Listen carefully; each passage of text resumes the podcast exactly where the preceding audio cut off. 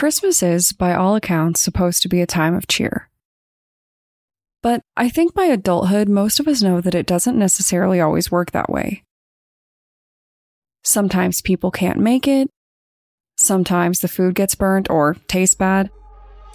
Sometimes family conversations take an unpleasant turn. And sometimes your child goes missing.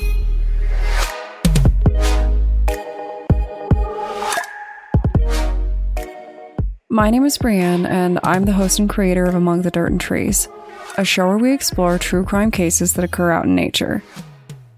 In today's episode, we're going to discuss the case of Derek Engebretson, an eight year old boy that went missing in the forest while he was looking for a Christmas tree with his family back in 1998. He would never be found.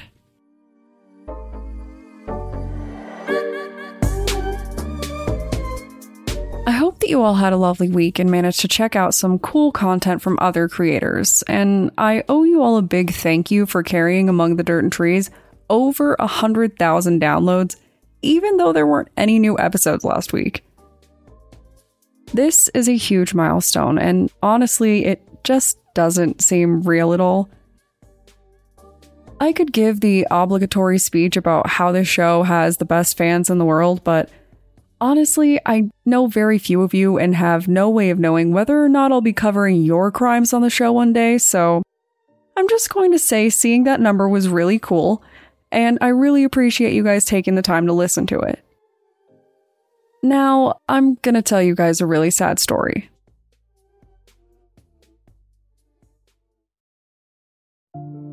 The day was December 5th when the men and Derek's family decided to head out into Winema National Forest to find a Christmas tree.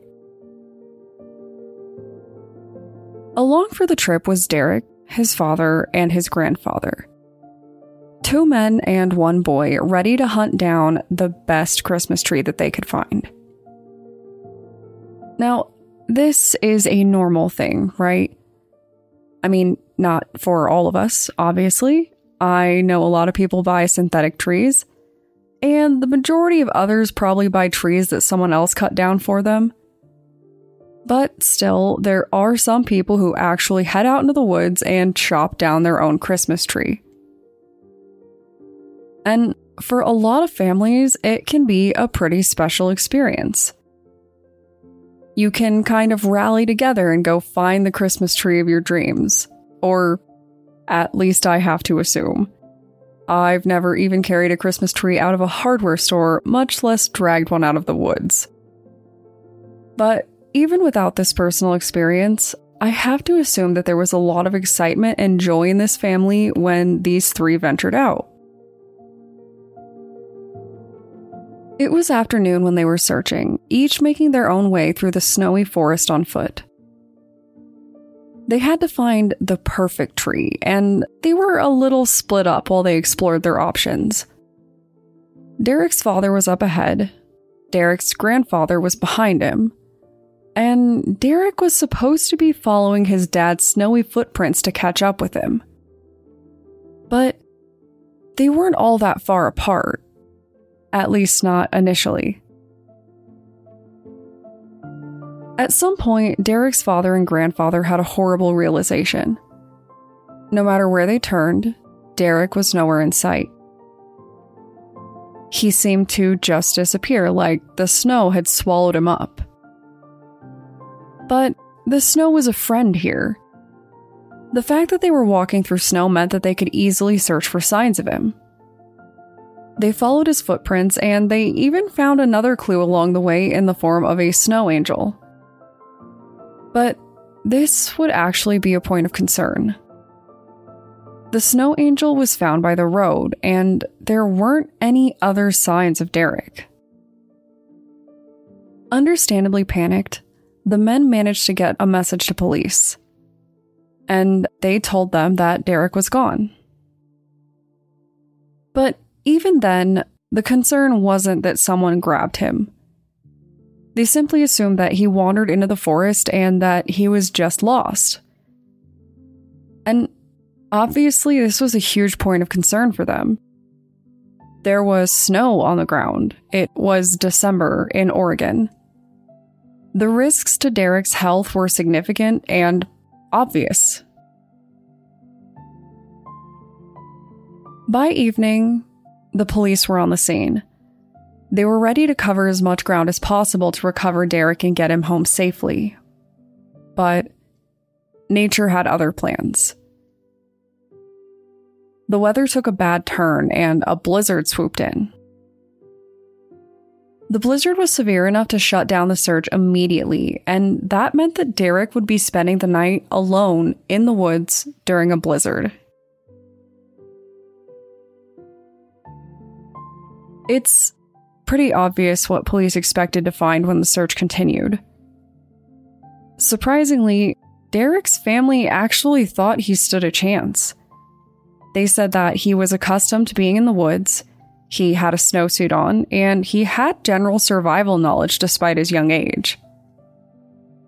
A makeshift shelter was eventually found in the forest, but police could never actually prove if it was his or not. But after the weather cleared, the search officially began. And this search would go on for weeks. While the snow was originally considered to be a good thing because it meant they could find tracks, that all went out the window when that blizzard rolled in. They had no way of knowing where Derek went or if he was in the forest at all. Remember how Derek's tracks seemed to end near the road? This meant that, realistically, someone could have picked him up. And the passing of time told police that if someone had picked Derek up, it was pretty clear that they didn't have good intentions. A concerned civilian picking up a young boy who is alone in the snowy woods makes sense, but if someone had picked him up, why wouldn't they have given him to police so that he could be reunited with his family? This would be even more strange given the fact that Derek's disappearance would have been in local news. People were talking about it. So, that meant that, realistically, one of two things probably happened.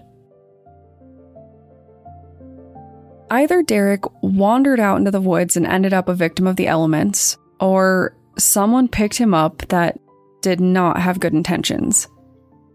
And police were actually really worried about that.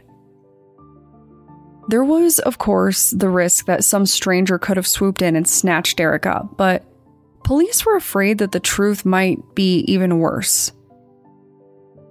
They believed that Derek might have been picked up by a stranger, but possibly by someone that was not a stranger to police. Their key concern was a man named Frank Milligan, who was a known and convicted child rapist.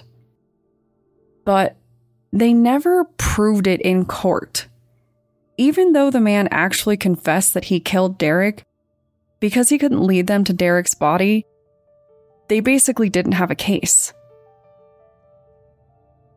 Unfortunately, that still didn't rule out the option that someone took Derek, and witness accounts would actually suggest that this was likely. One witness said that they saw a man struggling with a school aged boy at that very location.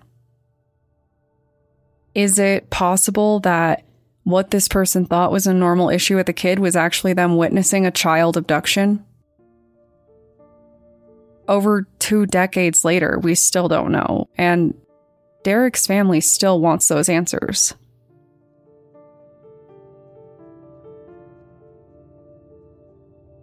Unfortunately, like I said, he was never found. So, if you would like to discuss what to do if you find yourself trapped in a blizzard, ways to stay connected in the woods, or the simple joy of making a snow angel, feel free to contact me on Twitter or Instagram using the tag at DatPod.